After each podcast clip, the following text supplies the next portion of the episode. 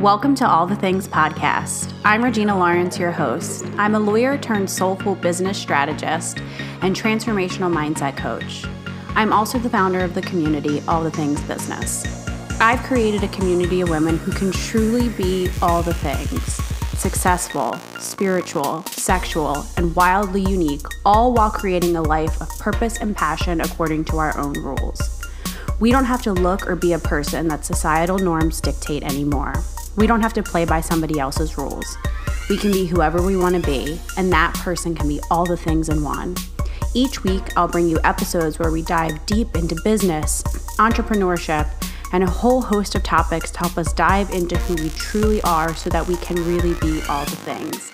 Welcome to my podcast.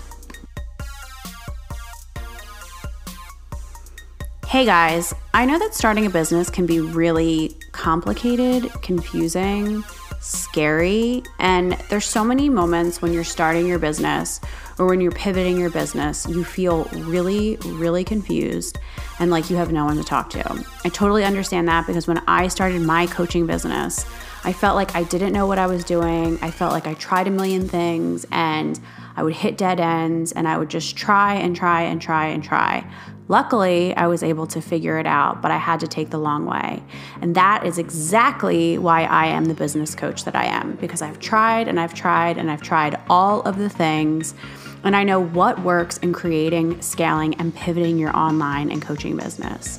If you are needing a friend, if you are needing a coach and somebody to hold your hand through this crazy process of growing your business online, schedule a free 30 minute virtual coffee chat with me. Go to my website, reginalawrence.com, and click schedule a virtual coffee chat, and we can hop on and talk about one particular issue in your business that you are struggling with right now. And by the end of that 30 minutes, I promise you that you will have a solution. Once again, it's www.reginalawrence.com and click schedule a virtual coffee chat. I cannot wait to talk to you and help you unravel anything that you are struggling with in your business right now. Enjoy this episode.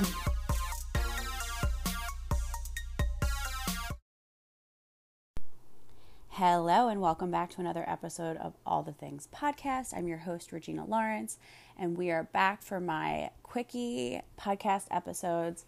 I had said before, if you are joining now, I'm doing 30 days of daily podcasting. And so this is day four. I think today is day four. I'm going to lose track at some point and then I'm just going to stop saying the numbers. Today, I wanted to talk about niching.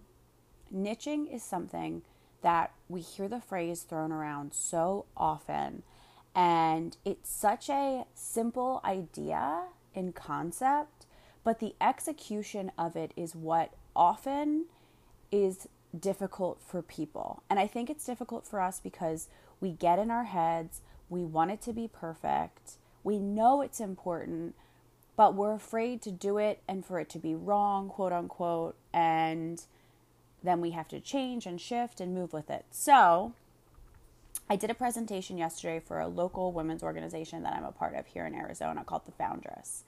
And I had five minutes to give a quick and dirty presentation on niching. So, what is a niche?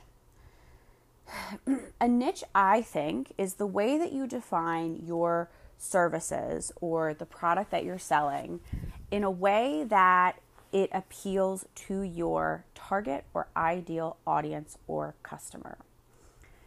Niching is a way that we couch or you know show our services or products to the market and we position it in the market in a way that people know this is for me. This thing that you are selling is what I need.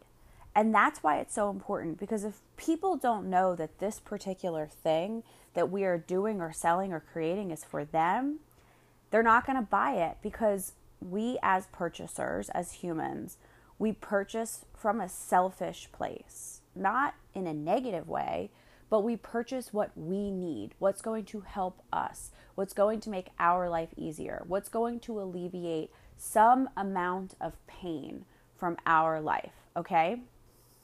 So that's when we, when we are crafting and explaining the niche in our business, it has to be so carefully crafted. So, something that I teach my clients is what I call the XYZ framework for how you determine what your niche is. And a lot of times when I'm talking about niche, I'm envisioning Instagram because uh, because one I do a lot of work with clients on Instagram. Two, if you have a business, you have to be on Instagram. It's literally in the in the world today, especially coast coast post COVID, it is your sign to the world that your shop is open for business. And so we have to know how to say what we do in a really succinct way for Instagram, but also when you think about that traditional elevator pitch, you want to be able to tell people quickly and succinctly who you are, what you do, and how you can help them solve their pain or problem through the thing that you are selling. So, back to the XYZ statement. I like to say, I help X do Y through Z. So, the first part, I help X. X is who you help. I help women. I teach women. I coach women. But women is the women is the group that I'm serving, for example. But we need to be more specific. What type of women are you serving? Are they new moms? Are they millennial moms? Are they stressed out millennials? Each of those words that I'm adding to the beginning of that phrase lets you know very clearly this is for me. I help postmenopausal women. If you are not a postmenopausal woman, you know that this is not for you. I help millennial moms. If you're a millennial but you're not a mom, this service might not be for you. So we want to get really clear. For me, I like to help new entrepreneurs. So if you're an entrepreneur but you've been in it for years, this might not be for you. Okay, so be really clear and really specific and narrow down to who your ideal customer is and then phrase that in your niche. So I help X do Y, overcome Y, move through Y, achieve Y. It's the thing that you're helping your customer do that is their goal. It's the thing that they want. It's the pain that they want to overcome. It's the pleasure they want to experience. It's an action. It's the action that you're helping them take. When you're coming up with each part of these phrases, you want to be using language that reson- resonates with your people. So, you know, you're not going to say things or use language languaging or use words or phrases that do not resonate with your target audience. So, you know, a stressed out millennial has to identify as being stressed and has to identify as being a millennial. If it's, oh, you're helping a stressed out millennial mom overcome stress, is stress the thing that she's feeling? Does she know she's stressed? Is she Googling about stress? Is she Googling about overcoming stress? Is she talking to her friends or her partner about it? These are things to consider when you're picking your languaging. What are the words that my target or ideal client is thinking? What are the words they are Googling? What are the words in their brain that are keeping them up at night? What are they complaining to their partner or significant other about? Make sure that the languaging is clear and precise and catered to the person you're serving. So I help X do Y through Z. The through Z is the method or the mayhem or the system that you use to move them through. You know, is it personalized coaching? Is it one on one coaching? Is it group programs? Is it this particular supplement or product? Is it a product line? What is the thing that you are using as the vehicle to move them through and on their journey? And again, make sure whatever that vehicle is resonates with them. Make sure it's the thing that they are looking for, it's the thing that they want to purchase.